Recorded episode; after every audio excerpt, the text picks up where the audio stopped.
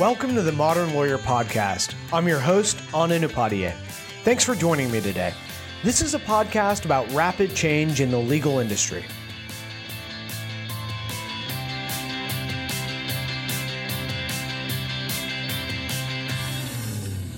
We're excited to share with you our conversation with the Chief Marketing Officer of Winston Strawn, one of the most prominent law firms in the country. In this episode, we talk to Howard Kravitz, who works us through the past, present, and future of the law firm marketing pitch and how it's different from the consulting world. We also talk about millennials in the law and how oftentimes, as a marketer at a law firm, you have many more audiences than just a potential client. We're really excited to present this episode to you. We hope you enjoy it. Howard, thanks so much for joining us on the Modern Lawyer podcast. It's a real honor to have you on. Oh, thank you for having me. It's great to be here. So, Howard, when we get into your backstory and, and what you're currently doing, it's going to be very clear why you're here on the podcast, but I really want to get your whole story and your background out.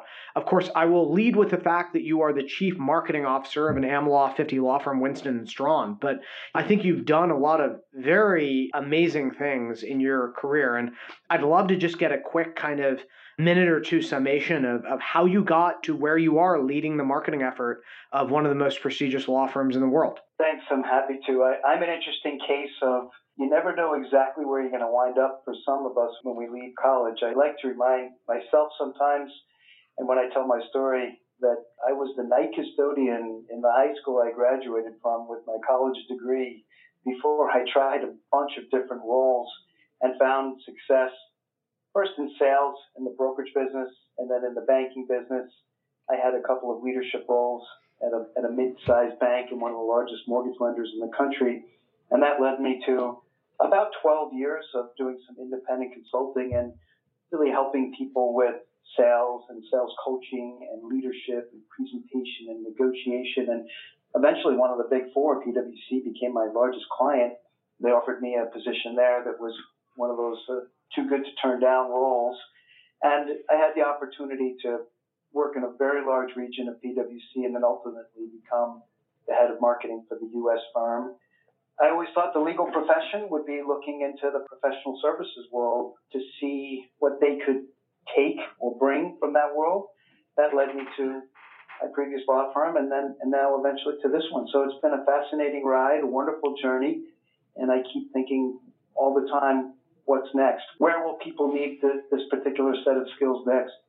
Obviously lots of different types of marketers out there. I'm not the most sophisticated person on marketing, but I know that there's uh, marketers that focus on brand, marketers that focus on stories and content, and a lot of different angles with which you could approach marketing. For the PwC position, before you ever moved over to the law firm world, what was your goal? I mean, were you trying to tell a story? Were you trying to get more clicks on various content? I mean, uh, how did you approach it? For all of us in marketing, there's really a few distinct areas that we're trying to mesh together for the greatest output. Remember, all of us are in the business of doing two things helping to create opportunities and win work. That's what any good CMO should be thinking about every minute of their day. And it really comes in a few different areas. And at PwC, it was no different. Number one, and not necessarily in this order, but certainly promoting and protecting the brand of the firm. When you have a firm like a PwC or a Winston and Strawn that have incredible legacy reputations, you have to be mindful of those reputations. They are worth tremendous amounts of dollars. We have to be responsible for the care and feeding of that brand, the protection of that brand, and the promotion of that brand through omni-channel promotion, through whether it's digital or social today, or face-to-face meetings and marketing collateral, all in events and sponsorships and community relations, all of those things. Secondly, we actually do certain types of work in these firms. And so chief marketing officer or those of us in marketing are often focused on the business development component for the practice group or the industry group or the specific set of capabilities that the firm may have it is our job to help promote those capabilities in the marketplace and work with the partners on how we can expand relationships and deliver greater value to our clients. For today, The third thing I would focus on is data, technology, and analytics. You can't possibly be a decent marketer in today's world without a pretty strong understanding or an incredibly tight relationship with the head of technology of your firm. The technology stacks inside of professional services pale by comparison to consumer businesses, but we have to get there. And that's a big part of what these jobs are. And that's part of what I was trying to do at PwC. So the similarities are pretty clear, right, between PwC and Big Law, right? They're both providing professional services. Obviously, PwC is providing professional services at, at a much much bigger scale right i mean worldwide globally they don't call it the big four for no reason right but what are the differences in being a cmo at a large prestigious law firm versus a cmo at a large prestigious big four accounting firm? I think really the, the difference comes down to just a couple of things. Number one frankly is a large global law firm is still smaller than a big four firm. And so the number of partners that you are interacting with and the level at which you're interacting and the impact and influence that you can have at an AmLaw 50 firm is tremendous. You are essentially a part of the livelihood of the firm. How are we driving our services and building our relationships and creating more value for our clients? The bigger a place you get to, there are more competencies and capabilities that a firm has. There are more regions that they operate in. There are more partners that are part of that solution. Give you an example, at PwC, just in the U.S. alone, there were 3,400 partners. At Winston Strawn, we have roughly 375 partners around the globe. So, slightly different set of stakeholders inside the firm that you're ultimately responsible to. Before we get to the future of this, right, and a lot of the challenges and obstacles that you're facing and you will overcome at Winston Strawn, I want to ask a more foundational question that I think I didn't ask before, and that is why marketing?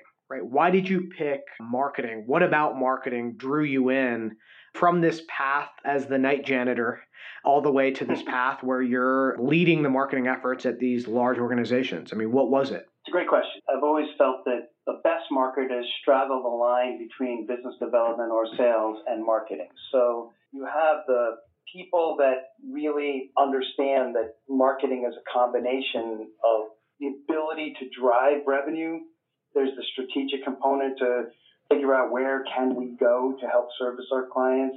Then there's the day-to-day trench warfare of helping partners build the relationships and discuss and deliver the value. And then there's the overall protection of the brand that we talked about a few moments ago. But for me, I went back and forth between very direct sales roles, including being a telemarketer and a, at Lehman Brothers and you know making 300 dials a day to build a portfolio, all the way through banking and then working in the, as an independent consultant. You're, you're marketing yourself, you're in sales, you're closing business, and the best CMOs in the world, I think, have a pretty good experience doing a little bit of both. That was attractive to me. If the law firm gives me the opportunity to focus on any number of things which really have an impact to our clients, and our stakeholders. And how did dialing to establish your portfolio and a lot of the lead up work you did at the brokerage and Lehman's a whole other discussion. I'd love to, you know, that's a whole other podcast, as they say. But how did all of that lead up work before you became marketing executive influence your marketing strategy going forward? Well, first of all, you learn to have a thick skin, so you learn how to how to get into a room with people who may have dissenting viewpoints and and manage those discussions. So that was really important to professional development. But I think the one thing that I took from all of that time, and frankly, so much rejection, the concept that we fail when we push, we succeed when we engage. When you get on a phone or when you have a website or when you go to a conference, you know, we can extrapolate the different avenues but when you get into a conversation with somebody and the first thing you do is you say, Hi, I have something you should buy, that that inevitably that fails. When you can get on the call or get into a conversation or get into a meeting or build a relationship about the other party's interests, needs, pressures, concerns, goals, objectives, personal issues, when you're helping them to achieve an outcome, you're essentially getting on the same side of the table as them, as opposed to sitting on the other side and saying, no, you should have, you should buy what I tell you. It's much different because you're now helping them solve their problems. And I think the experience of working in a brokerage firm and just call after call in which you're trying to tell somebody what they should do, you learn pretty quickly that, that that actually is not a good way to deliver value to clients, particularly in professional services. I think that's a lesson that can be learned across lawyer marketing, right? We hear from a lot of big firms, but we also talk to a lot of solo attorneys who are trying to market themselves. And a lot of the most savvy solo firm attorneys heed the lesson that you just provided, right? Don't talk about yourself. Engage instead of push. Don't just say, like, I've got these legal services. I can do your whatever work, your will, right? Whatever it may be. Learn, engage, and then provide a potential solution. So, no, I, I really appreciate that. Let me let me ask a broad question, and then I want to go into a couple of the categories that you provide. But as the CMO at Winston Strawn, who are you marketing to? Who's your audience, both intended and collateral? So we have multiple stakeholder groups. Certainly, we have our clients and our prospective clients, and those would generally be the general counsels of the types of clients that we hope to have and that we think we can serve well. We also have campus recruiting. We have potential lateral recruits of other partners or other lawyers at other law firms that think Winston seems to have it together and that feels like a place I'd like to go work. We have the communities at large that we serve. So there's no question that the legal profession look at the it's very public the fees that people earn and the profits per equity partner and the size of the law firms and the billions of dollars that are made in the legal profession. So at some point you do want people to think, wow, that's a firm that actually they do good. They're an important part of our community, wherever that office may be. That the people who are maybe earning more than the average Joe or, or the average Mary, that they also get up in the morning and they think about how can they help the community at large. So that's a group that's very important. The profession, how do we market to other lawyers and members of the bar and what are we doing to the, advance the cause of lawyering or the legal profession in the communities that we serve? I think that's all part of it as well. The underserved, the unfortunate, those that can't afford legal representation but have really important stories and needs. So it's a, and staff, you can't have successful business today without making sure that you have strong IT people and that you have a strong talent group and that the, the professional development for attorneys is in place and the opportunity for them if they get in trouble in their personal lives to get some help. So so there's a, a lot of different stakeholders and a lot of different people that we want to communicate with. But essentially, at Winston, the message is always we are a wonderful place. We care a ton about the world at large, about the people that we work with and the people that we work for. Taking one of those, I'd say the most obvious category, right? I mean, I think when most people think of a chief marketing officer, irrespective of what they really know about what a marketing officer does or a marketing department does, they think, oh, this person is out to try to close deals with clients, right? And, and that's what you led with, and I think that's that's clearly a big part of it. How has the approach to pitching to clients, getting clients, advertising to clients, you know, just generally messaging to clients changed from you name it 15, 20 years ago? Both technologically and with respect to the kinds of words and the kinds of approaches that you use to secure an engagement with a client. Well, I think the, the biggest thing is, and I believe that places like Gartner and others have reported on this, generally speaking, a decision, a hiring decision is about 60% of the way complete before a person walks in the door. So the buyer has made up made up a good portion of their mind as to who they're going to choose, and that's because of what's available through technology. So whether it's searching on a particular individual, a firm, you can look up their rates, you can look up their case history, you can look at their picture, you can look at what people say about them. There's so much information that's available. You can see what they've written. You get a sense of the type of person that you want to work for. So that decision is really far along before perhaps you can walk in the door. So now that's the first thing is that technology has made it that and the internet, et cetera, that people can find out so much about somebody else. So now the second thing that's happened is that legal departments in particular have so many additional pressures on them. 10 years ago, they just hired the best lawyer they wanted or the person that they had a deep relationship with. They didn't necessarily have to report to the CFO or the chief procurement officer or the CEO on their legal spend, on how they're on their diversity statistics, on how they're spreading law, the, the, the legal work around. There's new innovators that are walking in the door, obviously, and saying we can do certain types of work for a lot less money than your law firm. So I think for us, it's recognizing that people can figure out the basics before you walk in the door. So what distinguishes us from the next firm or distinguishes a particular partner or lawyer from the next lawyer? And that's where I spend a lot of my time. It's too, it's a simple question. So what? We list a set of qualifications, and a lot of law firms and a lot of lawyers have outstanding qualifications. And so, what I'll do is sit in the room with people and say, These are outstanding qualifications. So, what do they mean to the client? How do we articulate that value proposition in a way that feels different or that aligns to this particular client's needs?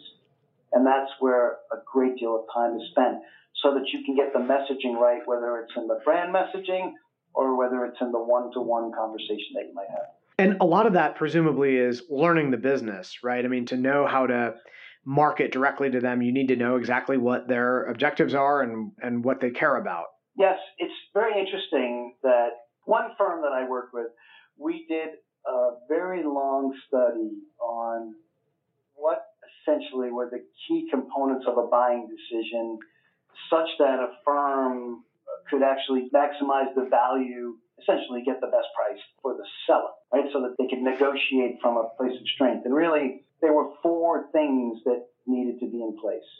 And this is from the buyer's perspective. Number one, understand my problem. Number two, understand my industry. Number three, understand my company. And number four, understand me. And when we could demonstrate that we had a very deep understanding of the problem, that we had tremendous experience in the industry, we understood the politics and the way things got done inside the company, and we knew how an individual wanted to work, then we could be very, very successful. And that takes a lot of work with respect to business intelligence, competitive intelligence, right? I mean, is that all subsumed in the marketing operation or marketing department, I should say, at Winston Strawn? Yes, we actually have a business intelligence function inside of the marketing, and the department is actually called Marketing and Business Development. So we have a very strong function on business intelligence and competitive intelligence. And we also spend a lot of time working with our partners on helping them to see the value of investing time in building the relationship and getting to know the buyers more deeply and their pressures and their issues and their challenges and their goals and their objectives. And you can't bill for that. So in the legal profession, when there's so much pressure on the billable hour, trying to get a partner to understand that of the however many thousands of hours a year they're going to work, that a fair amount of it or some portion of it needs to be invested without an immediate dollar return on that investment. Now that's a, that's a big part of what we do. Is the pitch going out of style? I mean, is the direct to client pitch the kind of beauty contest with respect to a firm kind of putting up a potential case or matter or portfolio of potential matters up and uh, Winston Strawn and other elite firms kind of coming in with their briefcases and and charts and powerpoints and putting on a presentation. Is that becoming less important in an era of symmetry of information where the client is a lot more likely to just reach out directly to Winston Strawn or is the pitch the much storied pitch right i'm thinking about mad men and don draper right the era of like ogilvy is that still very much a real thing and a real way that business is still won? Yes, the pitch is still very real, very important, and in fact might even be growing in importance for certain types of work because what happens is the competitive pressure is increasing. And so a law client, a law department may have in the past actually simply reached out to Winston and said, hey, we need you guys, can you come in and help us with a matter? Now they have to justify why did they choose us? And so, in order to do that, they issue an RFP, request for proposal, and they send it out to X number of firms. We just went through one And we found out that the RFP went to 40 different law firms. And then firms are what's called down selected, and they wind up with a few, and then they come in and they perform the beauty contest. So that pitch has really become very, very important. And by the way, it's not just the expertise, it's the team. So bring the team that's going to do the work. And by the way, it better be a diverse team. We had one client say to us recently, I don't want my Winston team, by the way, it wasn't just the Winston team, it was any team. I don't want them to be, quote, male, pale, and frail, end quote. That's a that's a great line. It's a great line. Of course, I grew up with Bear Bryant at Alabama saying I want my linebackers to be mobile, agile, and hostile. But it's nice to hear it, uh, you know, uh, used in a slightly different way. But it, it's it's a great saying, and it reminds us all that yeah, clients want and need a diverse group of attorneys because diversity is important, not just because it is, but because a diverse team brings a better work product to the client. Yeah, they win more. They're they're better teams. We have a, you know diversity breeds a better understanding of so many different facets of matter or deal, whatever the case may be. So we certainly at, at, our firm believe very, very strongly in that, and clients are holding us accountable. I want to talk about a different kind of diversity on the pitch team, and this is something I've, I've heard more. And the diversity I'm talking about is a diversity with respect to having a pitch team that is not just the typical marketing, your role as CMO or your deputy, a senior marketer at Winston Strawn, and then, of course, the partners and maybe an associate or two on the pitch team, but also folks at the firm, whether they're knowledge management or innovation or IT or technology, who could speak to a lot of the technological skill and technological advancement at the firm in addition to maybe other roles, right? A chief diversity officer, you talked about that earlier, but has the makeup of the pitch team changed in response to clients wanting a deeper and maybe more broad picture of what the firm is about and what they can provide? Yes and no. I know that's not a perfect answer for anyone. Some of the pitch teams are being directed by the client. Bring the following expertise with you to the pitch. When the law firm has the option, and I think we really think about what is going to be most valuable to demonstrate. And more often than not, the lawyers who are doing the work can describe a lot of those things that you just talked about because we would have sent in advance a description of our innovation types of technology we have, our diversity initiatives, the value adds that they call is what it's typically called that we'll provide to the client. So there's a lot of that information that gets passed along before so really, when it comes down to the making a decision, the client is usually wants to know who are the best lawyers for my situation. And that could be cultural, it could be price, it could be expertise. It's generally all of those things and a whole lot more. But it's it's still typically a lawyer heavy pitch. How much do they care nowadays in this era of technology? What technology the firm is using? Is it still kind of a tertiary or secondary point, or are you seeing evidence that it's kind of moving up the priority list? It's interesting. It's actually moving down. And, and the reason, according to a recent Acritas, which is a global branding and research company, the area that is growing most in clients' need is the desire for clients to hire lawyers who have a deep understanding of their industry and their business and to bring a commercial perspective. Now, five years ago, technology was among the highest issues I think what's happening is that because so much technology is available in the world today, it's actually being reduced because it's just expected. Right. Kind of the price of admission, right? Clients just, yeah, we, we're assuming you have technology to protect our data. I'm sure that you have a way of uh, providing us with project updates. Maybe you have a client site on your intranet that we can log into. Like, okay, we get all that. But do you understand our problem? Do you get our business? Have you worked in this area before? We're in the midst of rampant conversion and have you been at the forefront of this in terms of take a company, any company? Are we retail? Are we technology? Are we media? Are we entertainment? Are we financial? Look at Apple or Amazon. It could be anyone. Right? So, I, I suppose we've gotten to a good place where having the most innovative technologies and having all of these things that you described are just kind of table stakes, right? Clients just expect that. I suppose that's not surprising to me. It's kind of a good place to be for the industry. I think we can all be better And there will be law firms that will deliver more to their clients. There's a lot of discussion about artificial intelligence today. There's a lot that can be done in e-discovery. Imagine how you can use technology to move through millions of documents and pull out the one piece that is needed for, for a case. There's still opportunity there for, for law firms to demonstrate efficiency, and that is a place where outside providers are starting to take share.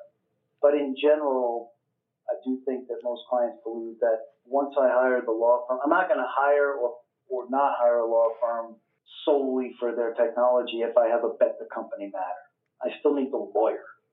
Absolutely. That that makes a lot of sense. I want to move on to the next bucket that we talked about with respect to your audience that you market to. And I think audience isn't the proper term of art, but you know maybe sector that you're marketing. I'm trying to sound more technical here than I actually am. Is fine. audience is fine. I'm glad. But the, the next one was potential associates at the firm, right? I mean, you you mentioned a battle for talent, and the reality is that nearly all of that talent, at least uh, among the associates, are millennials, right? They're coming to the workforce with a different expectation of what work should look like.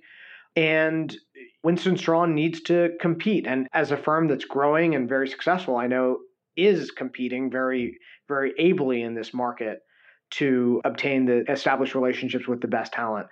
How are you doing that? What's the playbook to attract the best talent? And what challenges are you up against? So I don't know if there's one single playbook.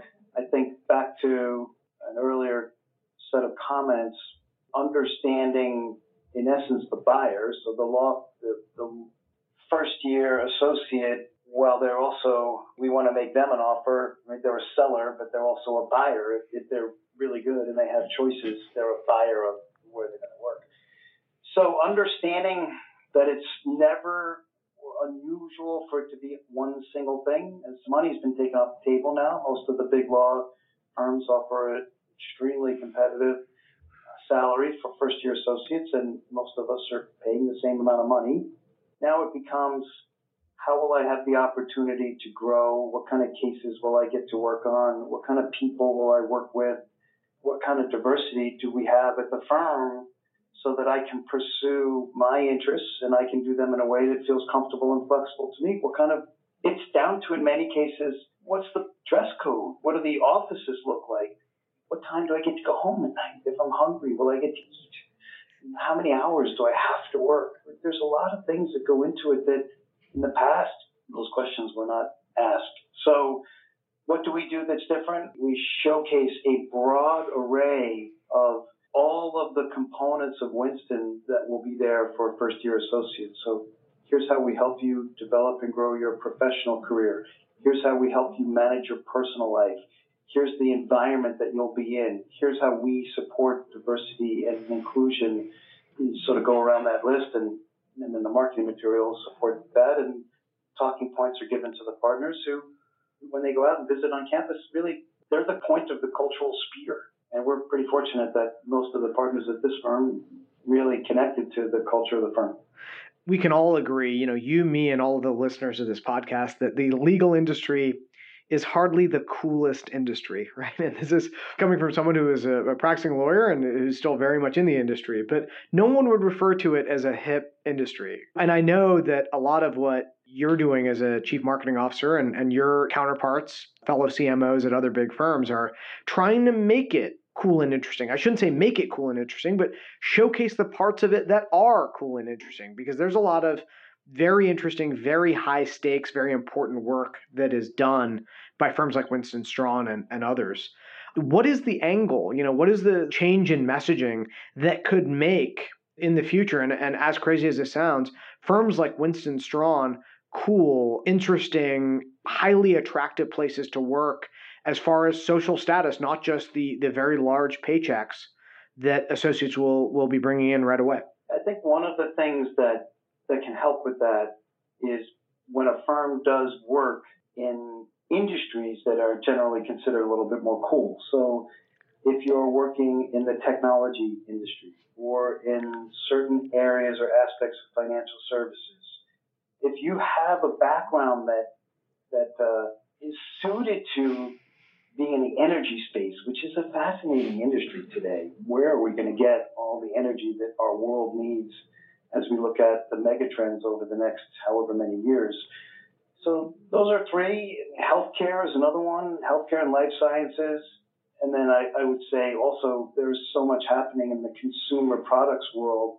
If you're working on matters that are in those segments or those sectors, and they are front page news, then it can be kind of cool to say that you were involved with that. It can also, what many of us are doing is redesigning the workspace so that you don't come in and sit in an office with all the doors closed and nobody knows you're there. For example, in my work area where, where I am in New York City, we have all glass offices. They're all the same size. We have a coffee bar. We have martini Fridays, and we have wine down Wednesdays in the summer months. We have jeans on Friday. We have business casual all the time.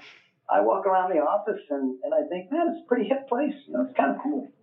So there are things that a lot of firms are doing. They're moving into new office spaces. They're redesigning with collaborative spaces and glass and light and plants and giving everybody laptops and remote connect connectivity. And I think that that actually is a really important part of the way people work. I don't think the legal profession is, uh, for most jobs, is still going to be 100% flexible, work wherever you are, whenever you are, never come to an office. But I read recently about what, an article entitled The Modern Law Firm, in which there were no offices. It was an internet based system. And they had partner meetings and they had department meetings, and everything was done through the internet. It was completely web enabled. One of the firms that does that, I think maybe the first one is this firm called Rimon Law, and I had the opportunity to meet one of the founders of, of Rimon Law, and it's amazing how well it's working, right? It's a purely remote office. I think they finally caved and created one brick and mortar, really tiny office. But do you think that this is just kind of going off of one of the many points that you just mentioned, but do you think that that could be the direction that even big firms are going, right? I mean, you'll have this nice office, but albeit smaller, but attorneys can do, you know, maybe 60% of their work from wherever. If they're on vacation, maybe they'll need to take a day on vacation to do some work. If they're at home, they can do it then. What's your take on on the future of law in that sense? I think that as next generation become leaders of law firms, they will become more and more comfortable having grown up in a fully technology enabled world. And so in time, do I think that all law firms are going to be internet based law firms? I'm not smart enough to answer that question. Do I think that people will be more comfortable with flexibility? Yes, absolutely. I look at the Big Four is a good example. I do know that my former firm has a very flexible work environment and it's a big selling point. People work from their homes, they work from wherever they are. Many people have to be at clients, and that's uh, that's how that work gets done. But the support staff, in particular, lives in a very, very flexible work environment and is very proud of it. The firm is proud of it, and it's a very competitive part of how they attract talent. Howard, you've been very generous with your time. I want to ask you one last question that is intentionally broad to kind of close out this really great interview that we've had. And that is what should we look for in the future of marketing at big law firms? I mean, what is going to be changing in the next 10 years as far as, or at least as far as, as far out as you could predict? I think what you have to do is look at the consumer businesses of the world that are having success with getting closer and closer to that nirvana of one to one marketing. So when I look at Amazon, for example, and I happen to be a fan and I'm a Kindle reader, and then periodically I get a recommendation, Amazon, based on your previous books, we have some recommendations for you. And I actually look forward to that. I like it because it helps me sort through millions of titles and they'll give me five or 10 and maybe they weren't the right ones this week or this month, but the next time I probably pick one or two of them up. And I think the more I do that, the better they get at figuring out what I like to read, and then the better the recommendations are, and we can see the cycle. So that is the holy grail for marketers, is that I present to my customer the thing that they're most interested in at the time that they're most interested in it. And so we talk about oh, B2C marketing, business to consumer, or B2B marketing. We're really moving into the age of B to I, business to individual. And as we, as professional services marketers, adapt more of the technology and the analytics that the consumer based businesses have been using for years Howard, I, I, love that that answer. I, that, that's a, a, really great framework and structure to look at it. Frankly, I've never even thought of law firms marketing to individuals like that, but I could see how it would work. And the data is arguably already there, right? I mean, you you know your entire client list, all the in-house counsel that you worked with, you worked for. Why can't you eventually get to a point where you could at least attempt this? I I, I love it. I, I love the approach and I think a lot of clients would hope that law firm marketing goes in this direction. We're still, in many cases, it's the spray and pray mentality. We'll, have a content and it goes to a mailing list and it so it goes to a thousand or ten thousand or a hundred thousand, whatever. It's the same content, structured the same way that goes to this large list. If you happen to be in the pick a sector, the energy sector, the technology sector, we send to the technology mailing list and all the GCs or all the people, the private equity guys that are in that space get that content. But what really the next wave or the will be several waves is when you visit our website, what are you looking at? When you do click on one of those articles, which ones are you clicking on and how frequently and what do you do with it? Are you sharing it with somebody? Are you reading it yourself? Are you downloading it to a PDF? All of that information is becoming more and more available through data and analytics, and and that gives uh, that gives us the opportunity to customize what we give you, how we share it, what we invite you to, how we present it to you. Imagine that when you come to a law firm's website, and this is happening now, and it will absolutely happen more frequently in the not too distant future, that homepage you're presented with will be different than the homepage I presented with because you've demonstrated to us that you have a different set of needs and interests. So why would I waste your time and make you hunt and peck through the website to find what you're interested in? The last 10 times you visited us, this is where you seem to go. So why don't I start you there and make it easier for you? And that's where I have to get to. I love that, Howard. I, I really appreciate that that response, and I've, I've really appreciated talking to you over this this conversation. Thank you for joining us on the Modern Lawyer podcast. It was a real pleasure. Thanks for having me.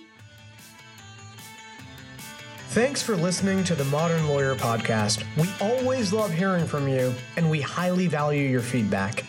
Reach out to me at onin at casetext.com, tweet at us with the hashtag Modern Lawyer, and check us out at modernlawyerpodcast.com. We hope you join us for our next episode. Special thanks to the Casetext team, especially our producer extraordinaire, Abby Hadidian. See you soon.